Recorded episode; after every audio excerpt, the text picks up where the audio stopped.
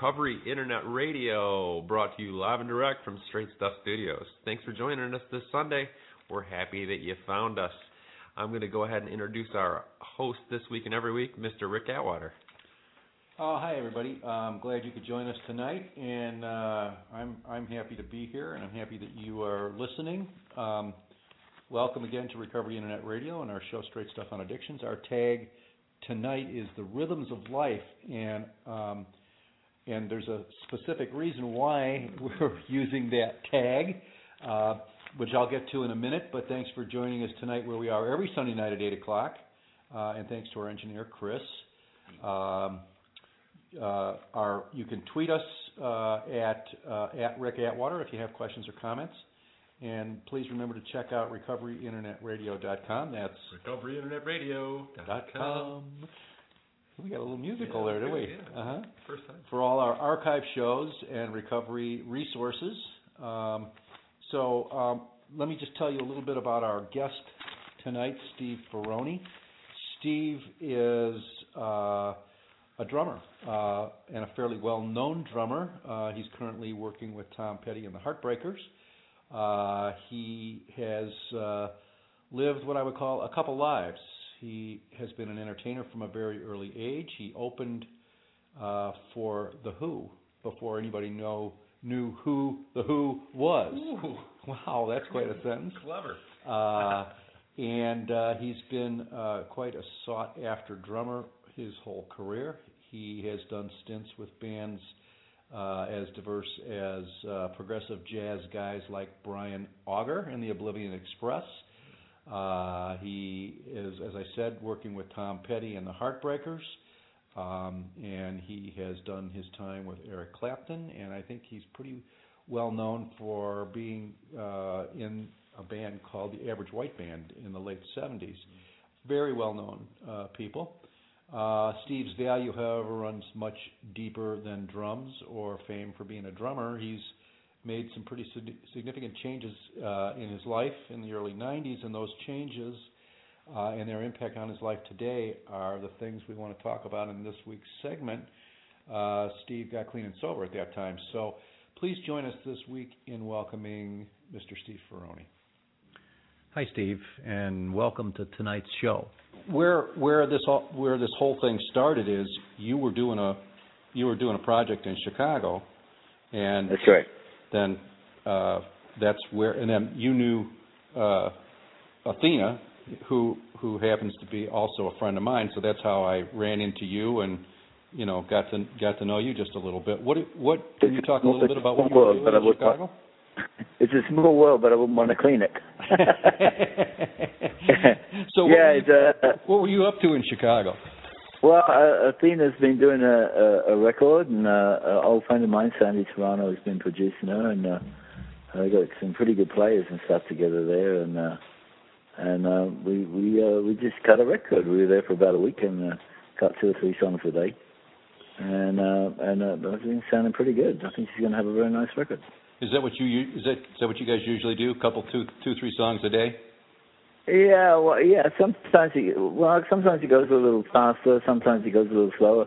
It it it just depends on how on how people work. I mean, what we were doing is that we we cut the we cut the track and we get the track and then there would be repairs, little little repairs, spot repairs here and there, and then additional guitars and stuff. So uh, I'd I'd spend a lot of time sort of sitting around waiting for the next track to start.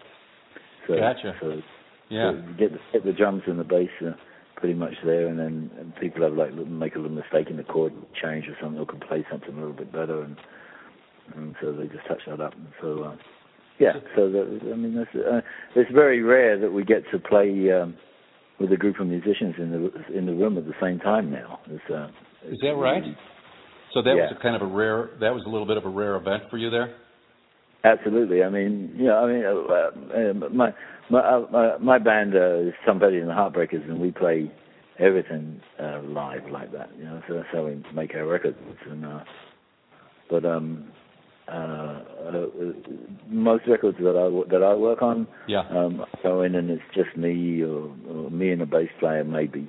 You know, and uh, uh, and uh, we put down the track that way. Now these guys that you were that you were with in the the project in Chicago, this this was a bit of a rare. These these were guys that you've worked with in the past, or these because these were all like guys from all over the place that sort of got. It was almost like a reunion type of thing for you guys. Well, yeah, I mean, I've I've worked with Darryl Jones. I, I pretty much I've worked with Darryl Jones. Uh, we, we we play a lot together in uh, in Los Angeles. Uh, we play with a guitarist named Osnoy uh, from uh, from uh, New York, and uh, I see Da- Darryl around on uh, recording sessions and stuff with him. Uh, um, uh, but Hamish Hamish Stewart, um, we used to play together in Average White Band yeah, back in the day, and uh, and um, and uh, um, and uh, I haven't played with him in years. I mean, I've seen him. We hang out, and uh, when I go, but we haven't really worked together in in the longest time. And it's really nice to sit down and and play with him again after all this time. Now I wonder,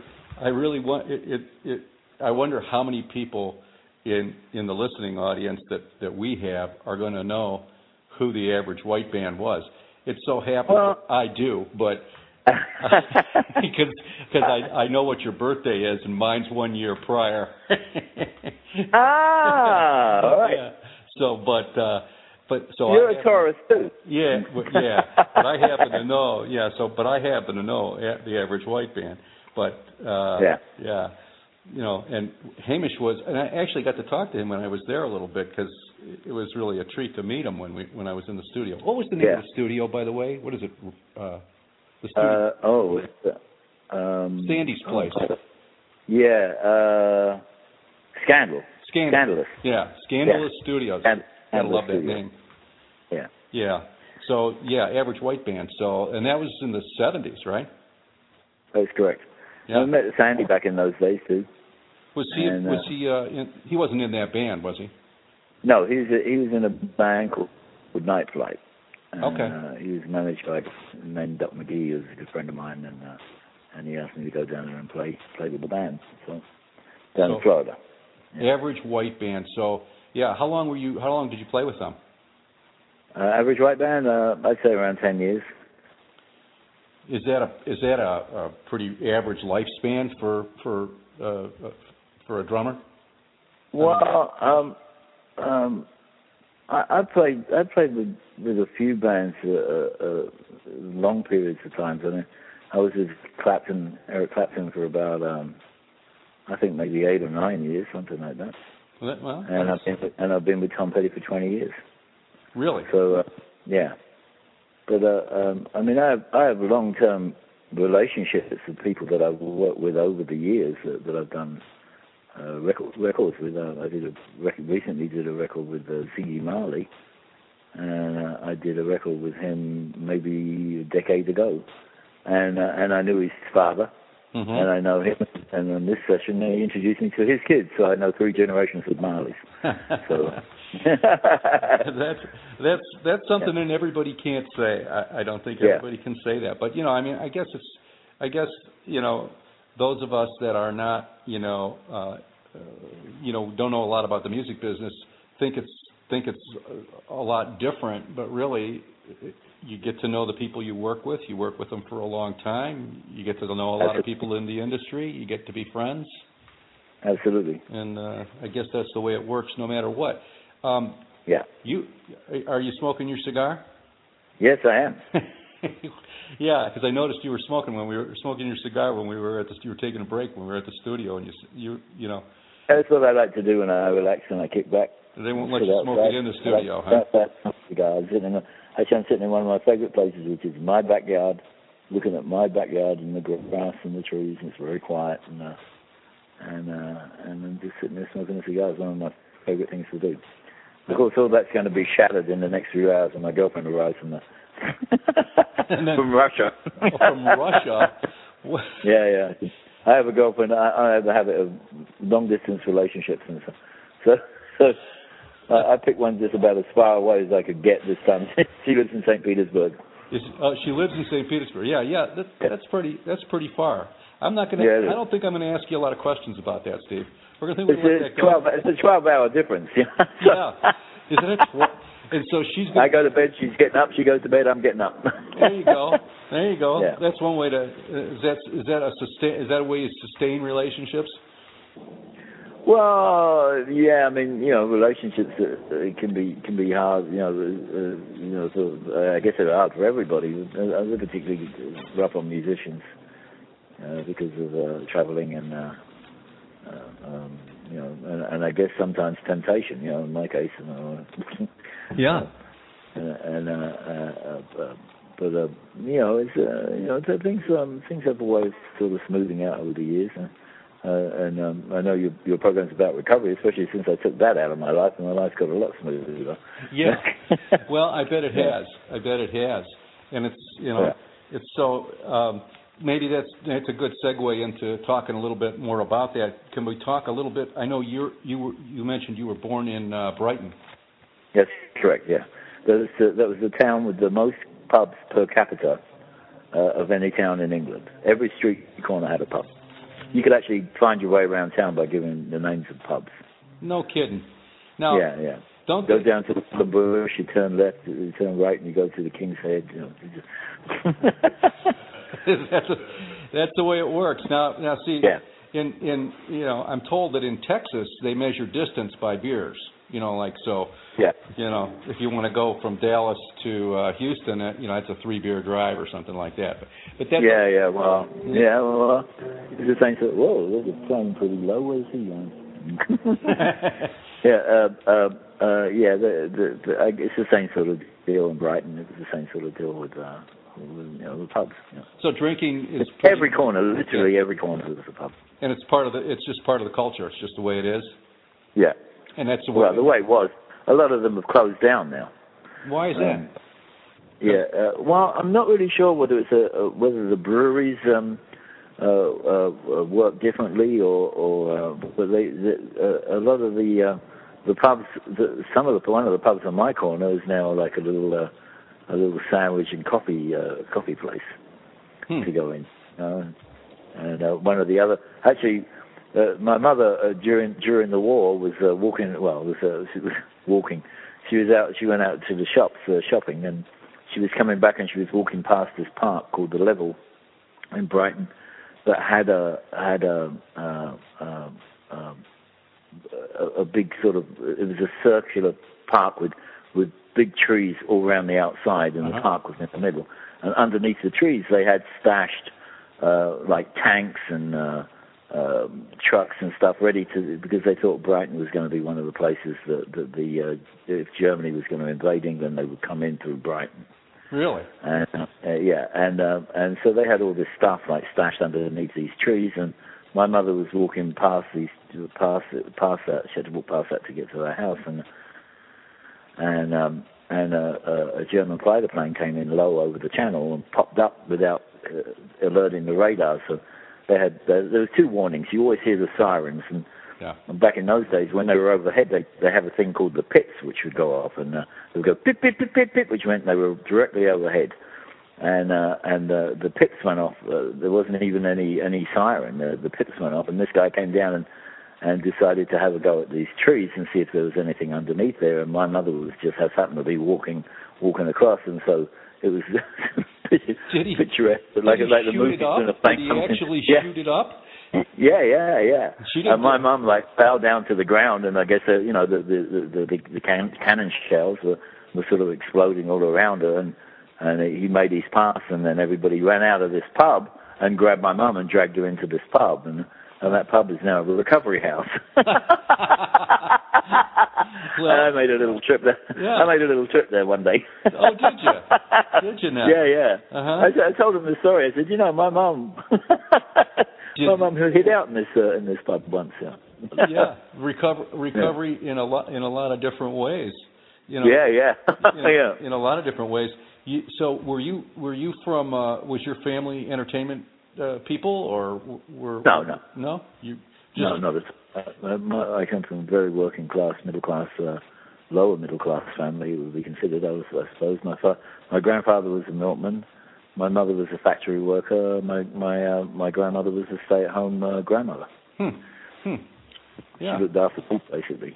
yeah my grandfather was a milkman too actually and Oh, really? yes he was yes he was And- Well, my grandfather was my, my the alcoholic in my family. I came to find out that he was an untreated alcoholic. Uh, well, mine was too. Actually, he got he he used to pick up the money on Friday and then go out drinking. Yeah. And one day he drove. He was driving across a river that was frozen. He thought, and, yeah.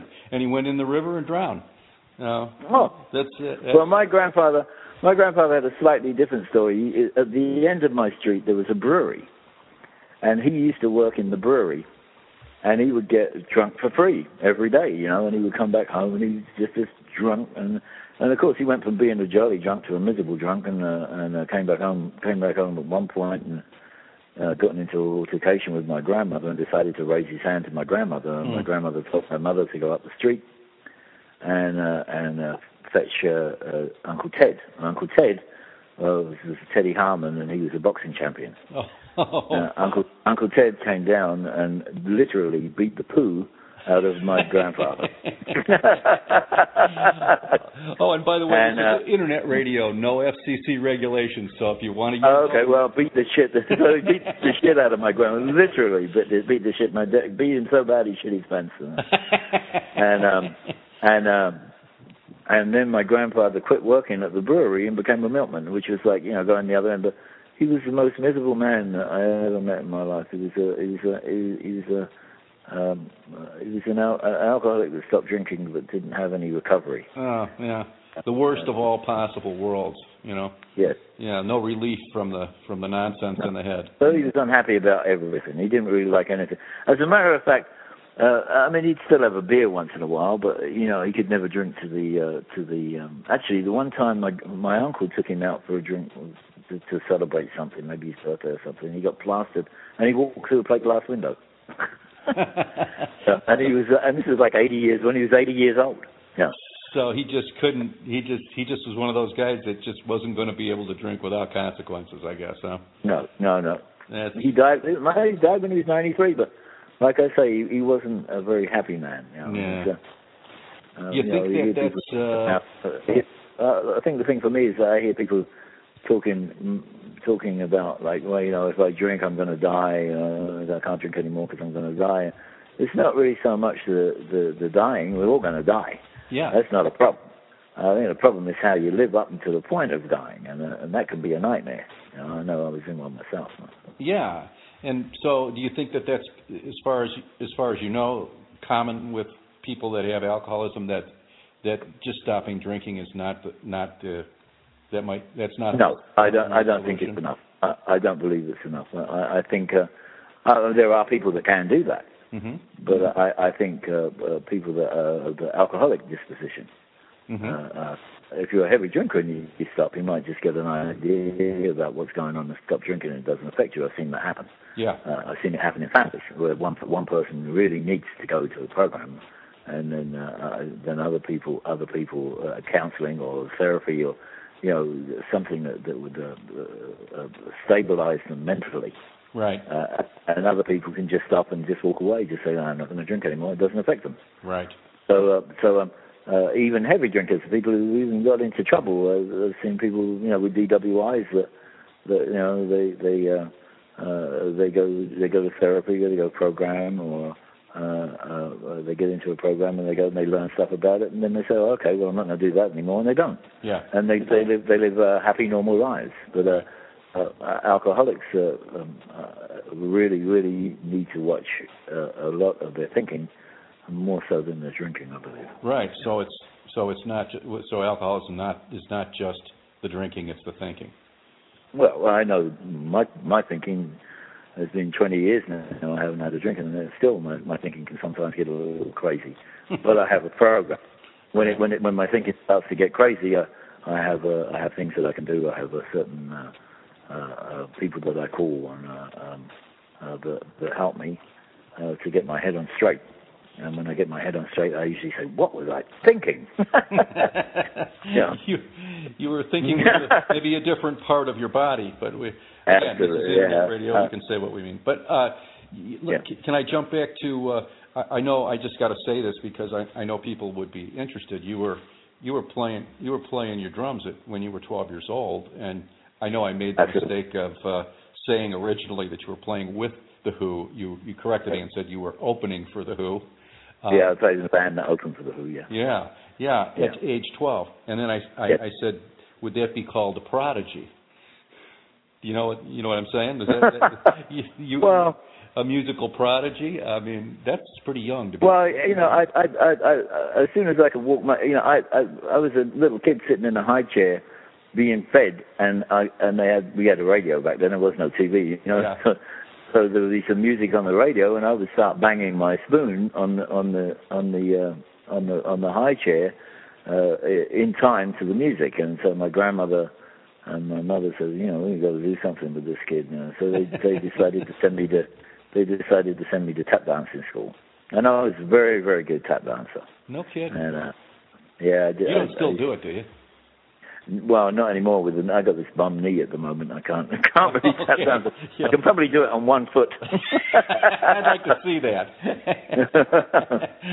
but uh, but uh, uh, I um uh, uh, I was pretty good, uh, pretty good tap dancer. I won, I won some uh, festivals and uh, some medals and some cups and stuff. And uh, uh, I, I took a, I took a, uh, it was like proper classes. You know, where you take classes and you could uh, take an exam to pl- move up into a, a, a more difficult level. You hmm know. And so you moved up through that, and there's that's, I all, moved that's all about the rhythm. I moved up rapidly through that. Yeah. But then, you know, I got a job. I got a job uh, in a in a in a children's chorus in a in a summer show uh, with a with a with a very well known um, um, sort of TV personality guy in England, a guy named Max Bygraves at the time, and uh, Mhm.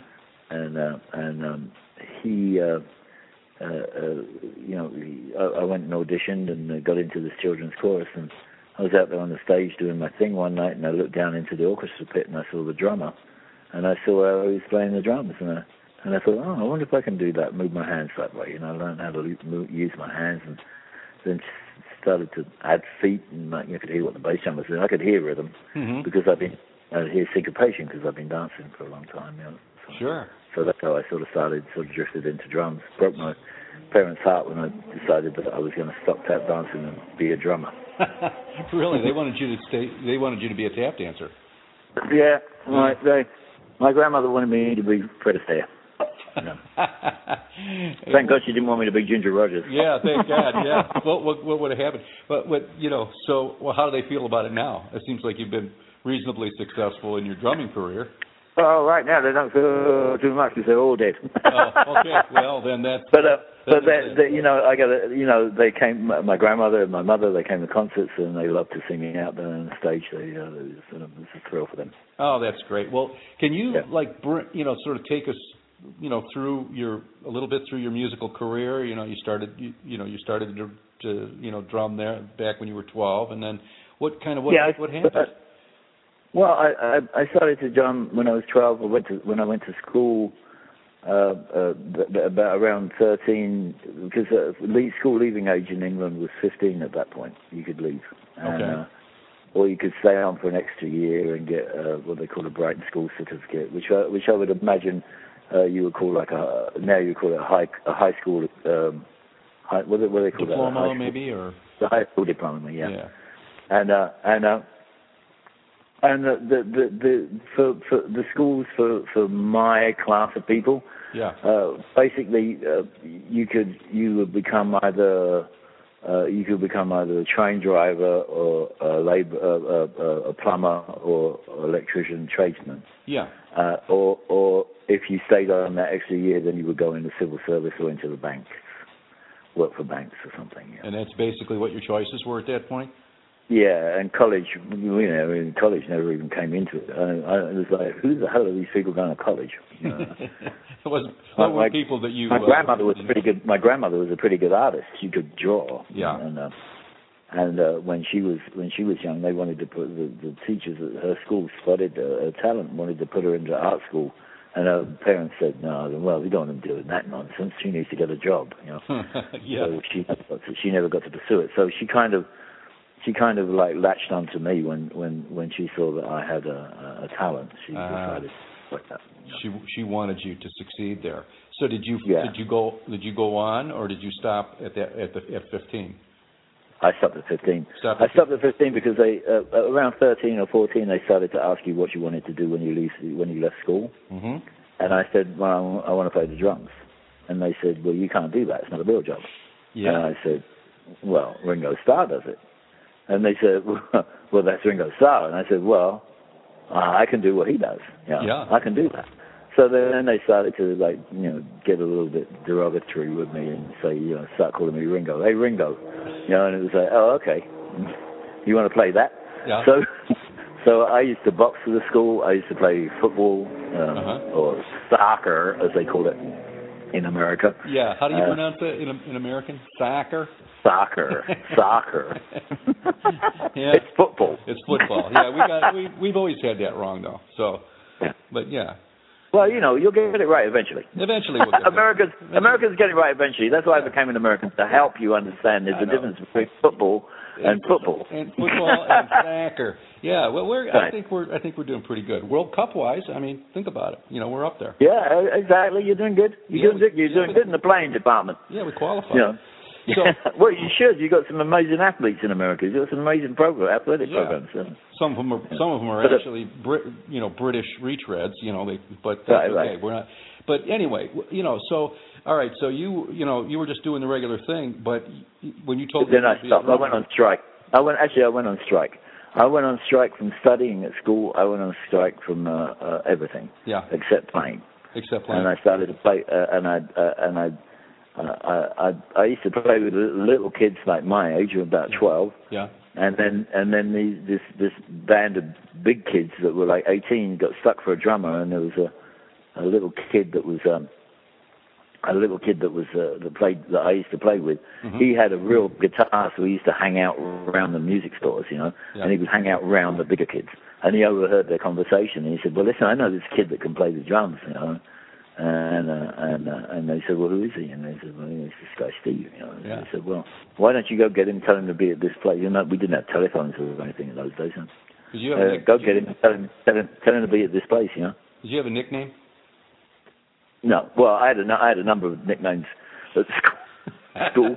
Would you like? They to called me you like- Jungle. Jungle was a Jungle was a nickname. Uh, Chalksky they called me. There's always uh, some always had something to do with the opposite of me. They go, well, I, Jungle I guess wasn't wasn't the opposite, but it was, all all it was, uh, derogatory is what you're saying. yeah, it was all derogatory. You know, uh, you know, nothing to be taken personally. It Yeah, was- no, that's the way nicknames go. As a matter of fact, I'm still friends. I'm still friends with a lot of those guys. So, Are you uh, really?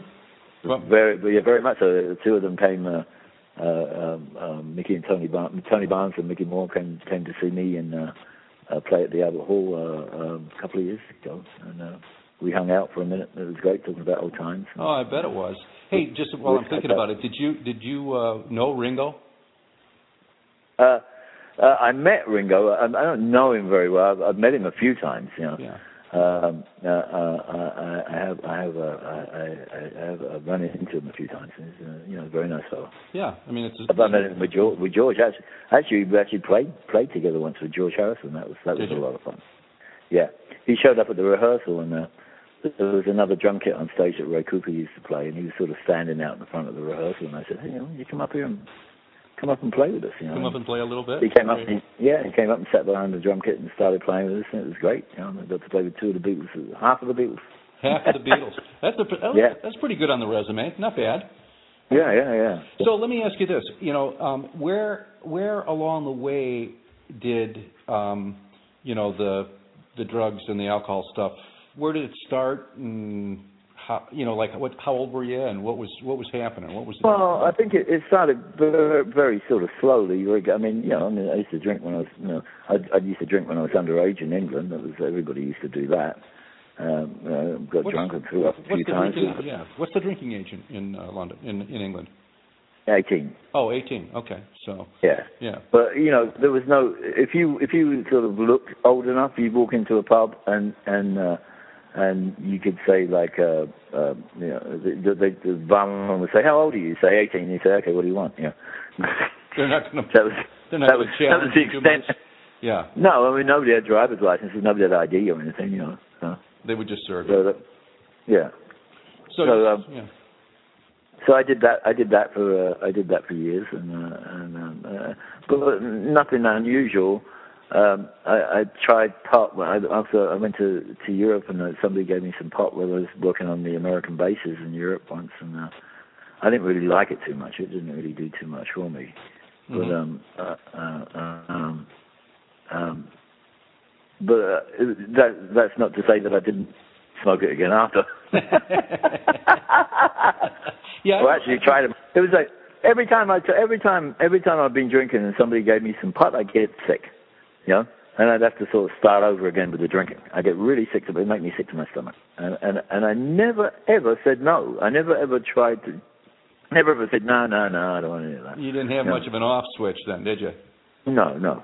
Once I once I start drinking, it's it's on. It's on. So, like when you say you got to start over, so if you smoke some pot and you and you and you puked, then you got to start. Then you got to start I drinking gotta again. I gotta start drinking again then. because yeah. all that work to get the buzz, and then then it's So, all yeah, gone. so, So now, that would me up. I had to, I had to start get drinking again. Yeah. if I could. yeah. so, uh, Well, I would say Ah, that's a, that's a check mark on the list right there, my friend. But Yeah. you know that's And then uh, and then I worked with a uh, with a band in France. I was 21 years old, and I was working with this band. I'd actually met them in Italy, and we moved to France. hmm And um, and uh, uh, one the the, tr- the trombone player in the band was kind of a guy. He was always depressed about something. You know, he was always got miserable about something. I wasn't very happy about stuff. And one day when I. He used to live in a caravan. and I went over to his caravan to to visit, and he was all happy and bright. And I said, "Hey, wow, you're in a good mood. What's up with you?" And he says, "Oh, he said, man, this doctor gave me these pills. They're fantastic." I said, "What are they?" He said, it's called Captagon. And uh, and uh, I said, "Well, can I try one?" Let me, you know, I wasn't particularly miserable, but he looked so happy, I wanted to join in, you know. yeah.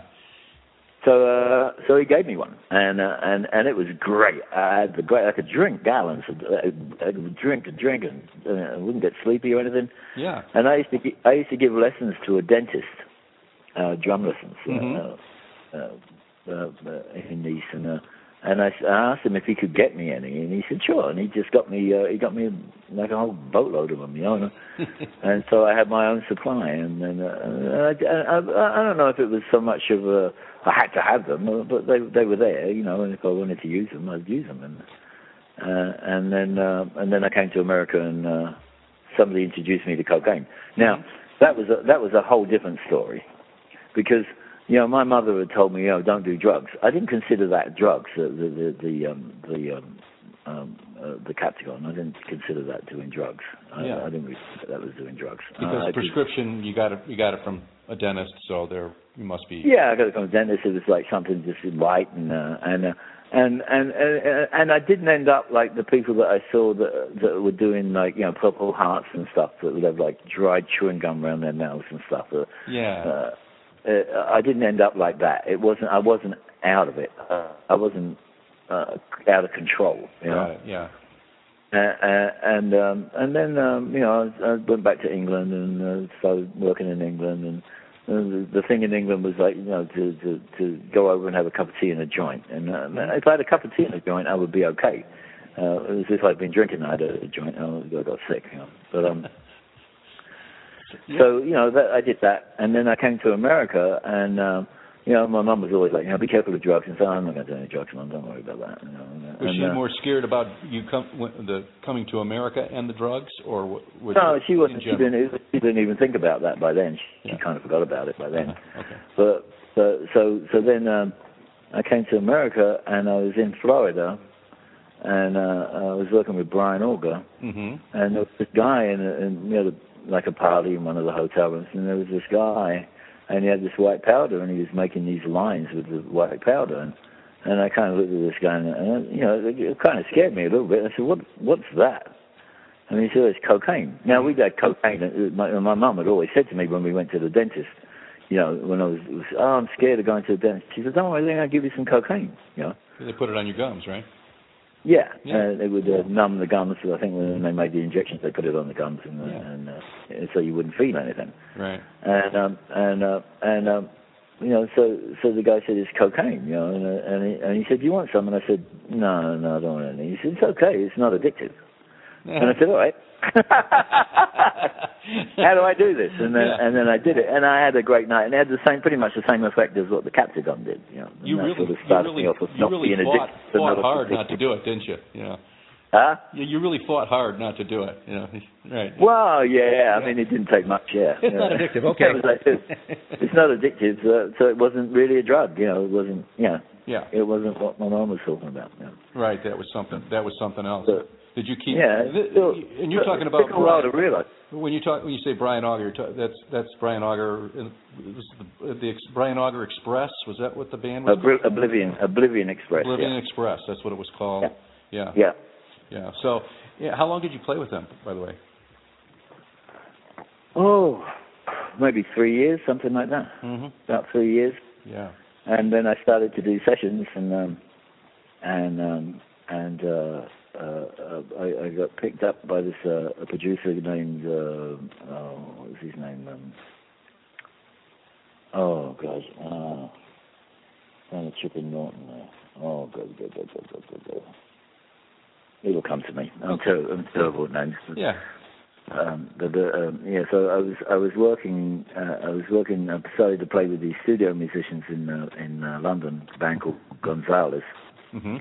and uh, and um, we were playing in this club one night. Mike Vernon, that's his name. That was the producer. And Mike, Mike, yeah, and Mike Vernon, this producer, uh, came and, and said, "Look, I want to hire the band to uh, um, to go and play play on a record uh, with Freddie King." Mm-hmm. And and, uh, and so my first experience as a studio musician was uh, playing on Freddie King's album Burglar, Hmm. and a pretty good album, pretty good stuff. Yeah. Pretty good stuff. What year was that? Oh, I don't know. God, must have been uh, like uh, uh, 73, That was before Average White Band. Oh, 73. Yeah. It'd be 73. Yeah, it was right before Average White Man. And then, um, and then Mike Vernon um, was producing a band called Bloodstone, Mm-hmm. and uh, they had that hit Natural High, Mm-hmm.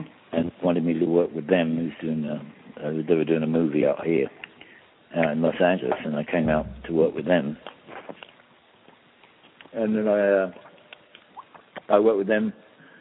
Uh, I worked with them for for a couple of months, uh, three about three or four months, and uh, and then uh, Average White Band came to town, and I befriended them. I knew I knew because I'd known Robbie, the, the the drummer, the original drummer Uh huh.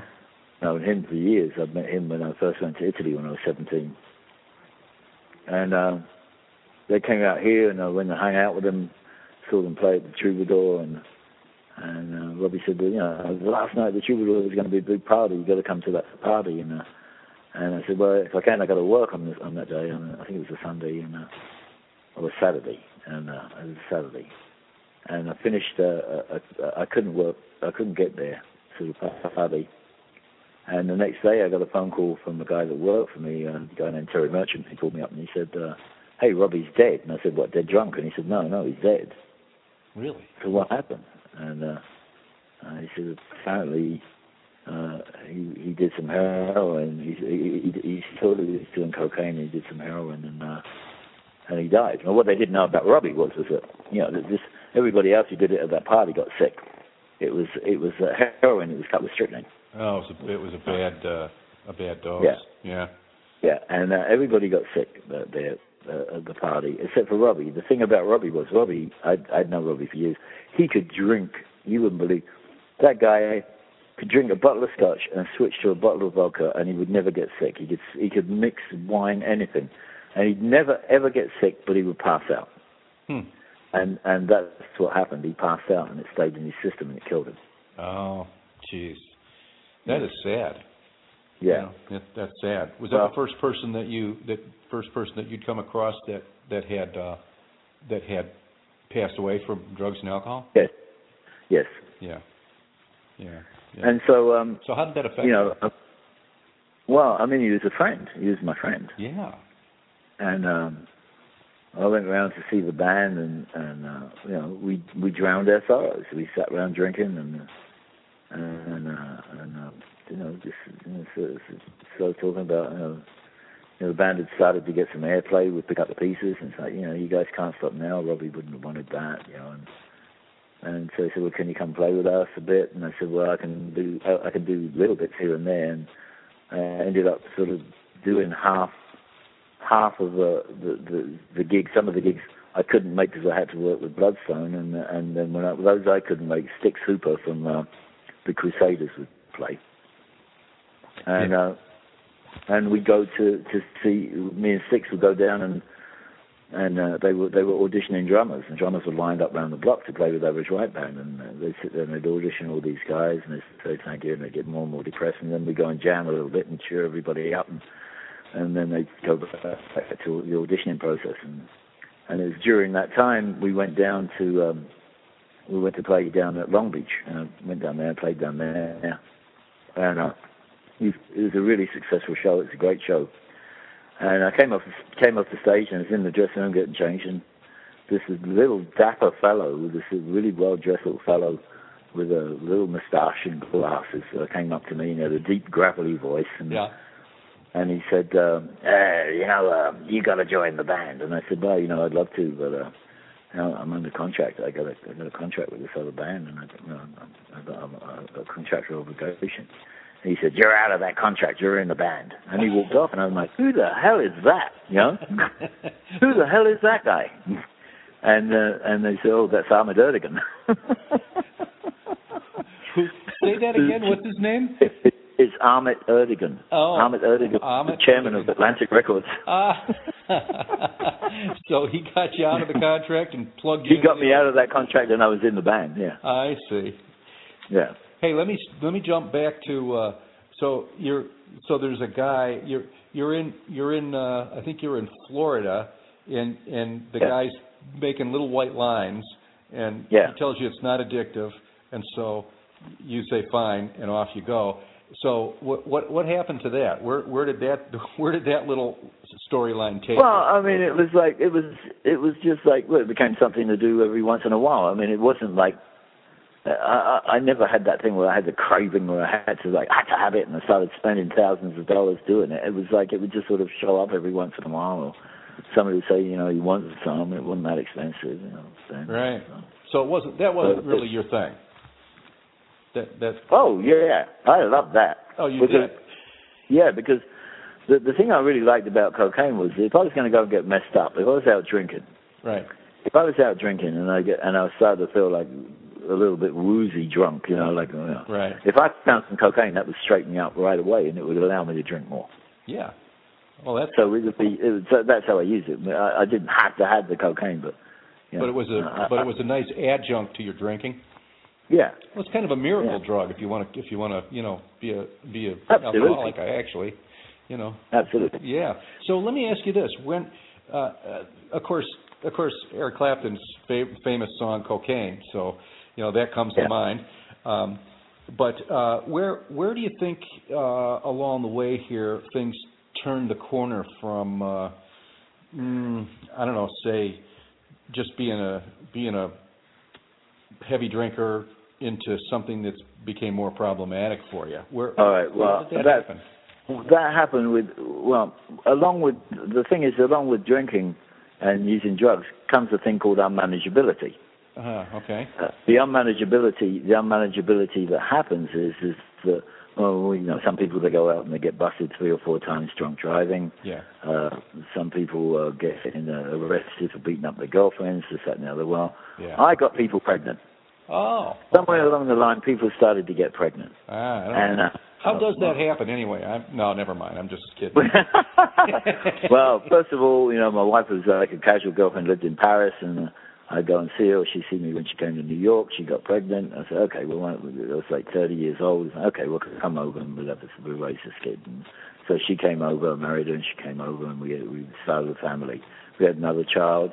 And unbeknownst to me, in between in that time, in between those two children, I got somebody else pregnant, and I Mm. didn't find out about that until nine years later, and that came with that came accompanied with a lawsuit. Oh. Uh, and then what did I do when that happened? Was that somebody I got somebody else pregnant, Oh. and I was and I had uh, I had all these lawyers chasing me and a lot of stuff going on. And it was just like I was in this mess.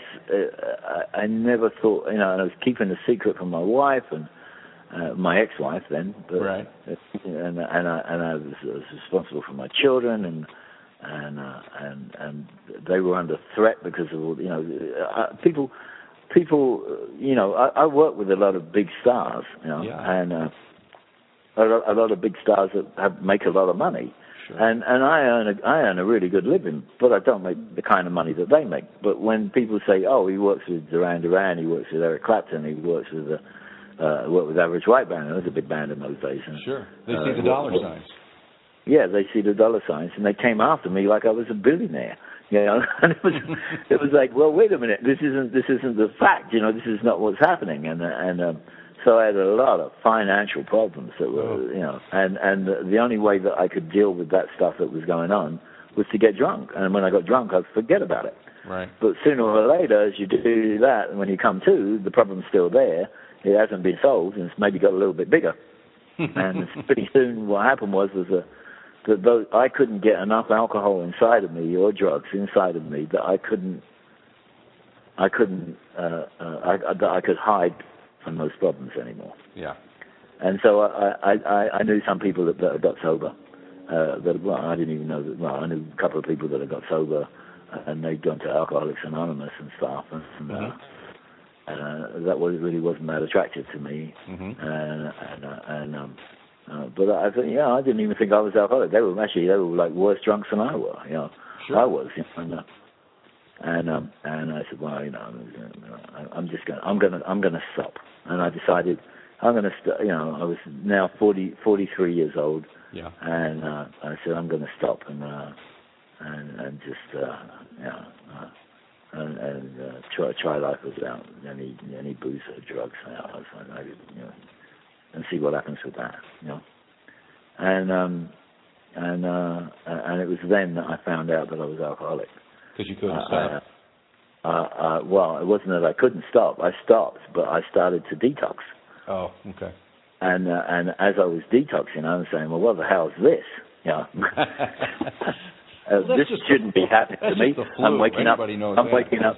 Yeah. Well, I'm waking up in the middle of the night, covered in sweat. You know, thinking, uh, having had a dream that I'd used, and and I couldn't tell if the dream was real or not. And, Uh-huh. uh, and uh, you know, I, uh, uh, every once in a while, I go to uh, to uh, to to rehab. So I go do uh, service work, and I go to uh, uh, treatment centers, and Mhm. and I sit in these treatment centers, and, and I go there to to to talk to to people that are in there about recovery, and and uh, and I sit there and I look at these people, and they look like somebody somebody took a telephone book and smashed them as hard as they could in the face with a telephone book. Hmm. Know, Yeah. and uh, and um, and uh, um, I, I guess that's what I look like after three weeks. I guess that's what had happened to me. you look And, like uh, you got hit by a telephone book. Oh, I got hit by a truck, I think, and um, and uh, I was I was really struggling. You know, I was it was it was really a struggle. It was really difficult, and uh, it was it was giving me a whipping.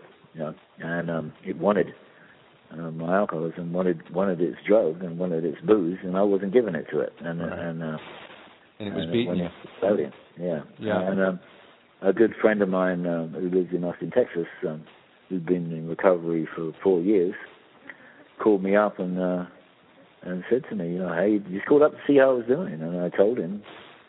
And he said, well, why don't you go and get some help, you know? And I said, well, I don't want to go do that. I don't want to get any help. Yeah, that's So- that's for losers or something.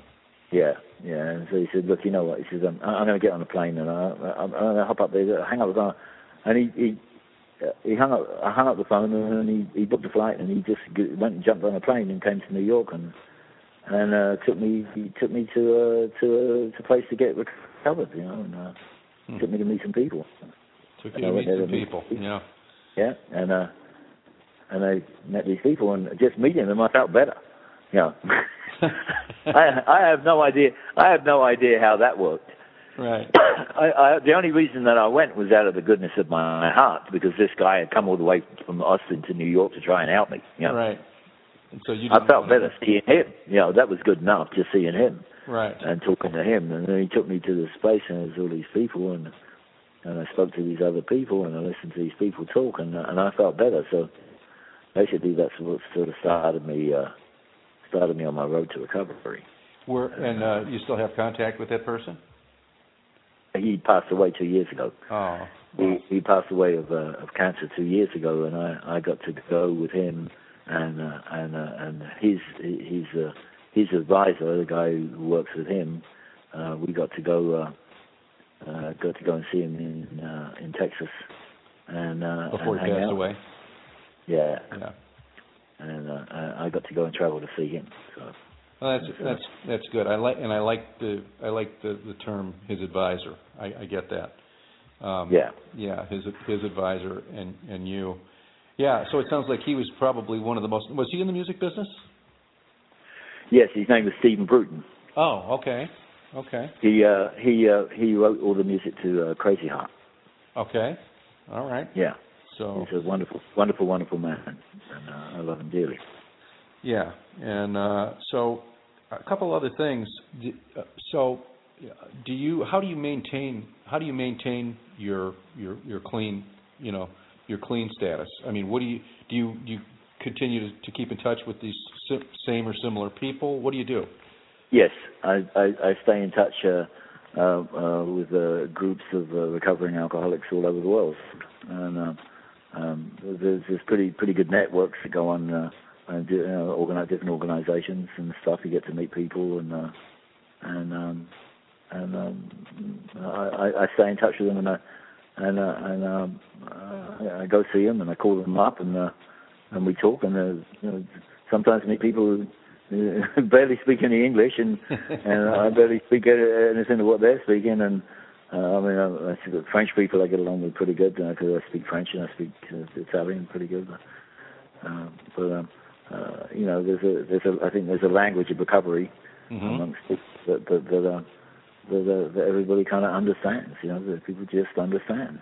Yeah, that goes beyond beyond the language. Yes, absolutely. Yeah, yeah. How do you do you think you you think you handle problems differently today than you did? Uh, Absolutely. yeah. Absolutely. And if I don't, I, I, it's easy for me to say I don't know how to handle one now. At one point, I used to be able to handle everything. Yeah. it was. I didn't want to. I didn't want to tell anybody that if there was something that came up, I didn't want to tell anybody I don't know what to do. Now it's, it becomes a lot easier to ask for help. Yeah, that's uh yeah. So in other words, It's you, okay you know have when you can. Yeah, it's okay to have problems that you don't know how to handle. Yeah, know, absolutely. that's a that's a good thing. What's uh what's Yeah. your take on on on on giving back? On uh is is that something that you do, and is that helpful to you? How does that work? As often as I can. Yeah. You know, I, I, there's a number of people in this business, uh, uh, in my business, in the music business, uh, the, uh, because because I, I I travel a lot and I do and I do uh, um, uh, you know travel all over the world, and there's a lot of people that when they travel when they travel and do what I do, they they always find a, a, some kind of a difficulty in in getting to a, a- meeting of of alcoholics and. Mhm. And um and um and uh, uh you know I, I I I always say to them, look, you never had a problem finding time to get to a bar, right? So why don't you just why, yeah there is no excuse for that, you know. Yeah. It's like you, you, you, oh well I go to bed late. Then you go to bed late, then get up early, set the alarm clock, get up early, make make sure that you get there and uh, get to a meeting or pick up the phone and look for somebody, you know, talk to them on the phone. Sure. Uh, Well, and, and, you're you're you know you're you're a pretty bright light. So, you know, I mean, I would imagine that people that that need, that have that kind of problem or, or and know that you're you know your status as, as a recovering person um, th- that they would they would find you. You know.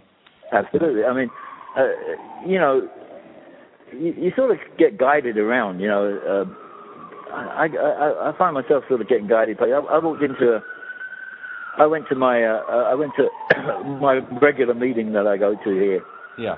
and uh, and um, and uh, uh, and then after I left that meeting, I was on my way to boxing. And, and and on the way to boxing, there's another place where, where they have meetings, you know, where these they have these meetings, and uh, and I decided, well, you know, I'm going to pop in it. Let me just pop in this meeting. And I walked in the meeting, and there was a guy in there that I knew for years who just got sober. You know, Uh-huh. he just stopped, and and he did. He does what I do. He Yeah. he, he plays drums, and uh, and uh, and uh, I saw this guy, and he was kind of shocked to see me in there. And I'm like, "What are you doing here?" And then they asked me to lead the meeting. so so uh, so I got to lead the meeting, and then we got to hang out a bit afterwards. And he's been in contact, and uh, and uh, and he's uh, doing doing uh, what I do, and and uh, and it seems to be working for him too. But you know, Yeah. I, I don't think I don't think you know. You asked me what I do, Yeah. uh, and and and I think that the answer is I don't say well I do this and I do that and I do. I can tell you what I do do, right? Yeah. But I do anything. And, and the reason that I do anything is that I have to take myself by surprise sometimes. You know? uh, uh, uh, the reason that I say that is that is that you know sometimes I'll be I'll be driving home and I know where people meet, you know, mhm. and uh, and I and I look at my watch and I say, oh, I'm going to go to that meeting, and I just go to it, you know, Right. because I got nothing else to do, and I can go there for an hour.